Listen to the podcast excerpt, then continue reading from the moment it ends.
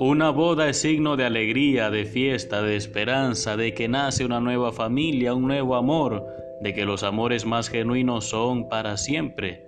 En el Evangelio de hoy, viernes 28 de agosto, Mateo 25 del 1 al 13 nos habla de una boda, donde les adelanto que el esposo representa a Jesucristo.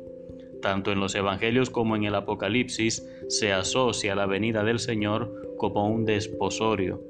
Pero las protagonistas de esta parábola, las verdaderas protagonistas son las doncellas, las jovencitas que acompañan en el séquito nupcial, porque los judíos acostumbraban a que el esposo iba a buscar a su mujer en compañía de uno o dos amigos y demás familiares, la mujer lo esperaba con sus amigas, las cuales llevaban lámparas encendidas para iluminar el camino y animar el cortejo, y con el bullicio de los familiares, la esposa era llevada hasta la casa del esposo donde se celebraba el banquete de bodas, el banquete nupcial. Esto es lo usual en la cultura judía, lo que no es nada común es lo que ocurre en esta parábola. Resulta ser que el esposo se tarda, y se tarda bastante, lo cual es extraño. Y más extraño aún es que las doncellas se quedan dormidas. Menuda forma de acompañar a la novia, ¿verdad? Pero la parábola se quiere centrar en la previsión. Todas se durmieron, eran diez, pero solo cinco llevaron aceite de repuesto.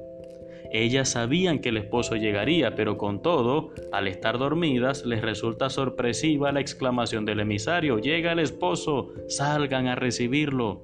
Las imprudentes empiezan a dar carreras, casi no queda aceite, acuden a sus compañeras, pero ellas se lo niegan, alegando que al final no alcanzará ni para ellas ni para las otras.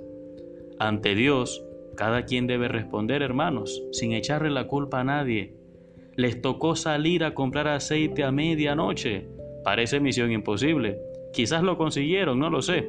Pero ya era tarde, ya el cortejo había llegado y cuando tocaron la puerta del banquete, ya no estamos en una boda común. Ahora sí podemos hablar claramente del banquete del cielo, porque ellas llaman, Señor, Señor, ábrenos. Pero Él les dice, les aseguro que no les conozco. Una vez que esa puerta se ha cerrado, ya no se puede abrir.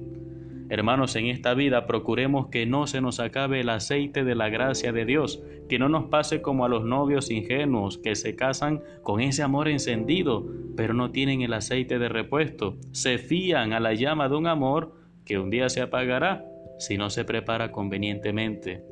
Así también en la vida cristiana. Hay personas que vivieron fervorosamente su fe, pero la noche de esta vida se les hizo larga y poco a poco esa lámpara se fue apagando hay personas que se asustan cuando se les habla de la muerte o de la venida de Jesucristo.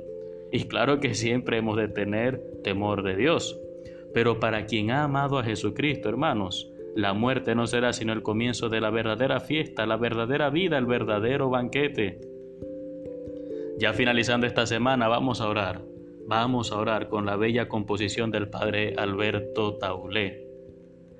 Este es el tiempo en que llegas, esposo tan de repente, que invitas a los que velan y olvidas a los que duermen.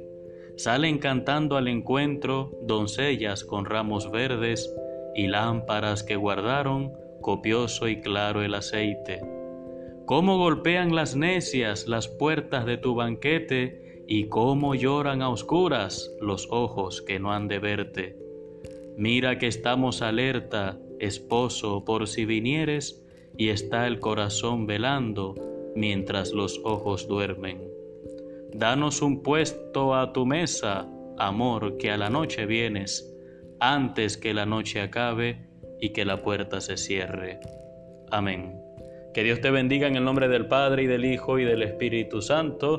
Que tengas un excelente fin de semana. Soy el Padre Renzo Gotera desde la parroquia San Felipe Neri, Arquidiócesis de Maracaibo, Venezuela.